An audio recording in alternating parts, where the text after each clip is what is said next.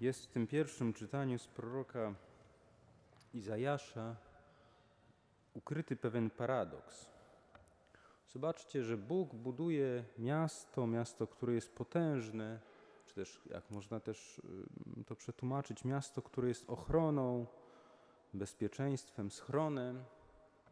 Słyszymy nawet o pewnych detalach, o, mieście, o, o murze, o murach, które są otoczone, którym jest to miasto otoczone, po to, żeby przynieść bezpieczeństwo. I paradoks polega na tym, że pierwszą rzeczą, którą się dzieje w tym mieście, jest otworzenie bram. A otworzenie bram to znaczy bezbronność, bo brama jest miejscem, w którym, yy, które jest zawsze w obronie miasta najsłabszym, a otworzona brama to tak, jakby w ogóle murów nie było. I zobaczcie, że ten paradoks nie jest jakiś przypadkowy, tylko jest całkowicie zamierzony. Dlatego, że ostatecznie to nie te mury, nie fosa, nie różne sposoby obrony mają być y, ochroną, ocaleniem dla ludu, tylko to, w jaki sposób oni są kształtowani przez Boga. Że mają być Bogiem, który jest, y, że mają być ludem, który jest przez Boga czynionym ludem sprawiedliwym. Ludem, który jest pełnym wierności, zachowującym wierność. I zobaczcie, że oprócz tego paradoksu jest jeszcze druga opowieść o drugim mieście. O mieście, które jest też w języku hebrajskim można przetłumaczyć, że jest albo miastem wyniosłym, albo jest miastem e, umocnionym, które jest bardzo podobne do tego pierwszego miasta. A nie wpuszcza do siebie tej Bożej sprawiedliwości, nie zachowuje wierności i upada.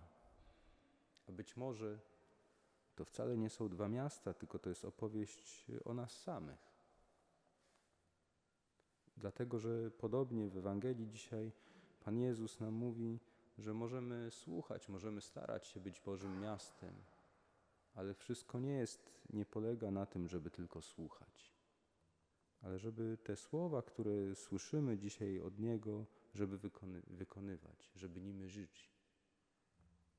I kiedy Pan Jezus mówi, każdy, kto wypełnia wolę, kto czyni, wolę mojego Ojca, i później każdy, kto czyni, czy wypełnia y, te moje słowa, to nie mówi o jakichś tam słowach. Ten fragment Ewangelii według świętego Mateusza to jest końcówka siódmego rozdziału.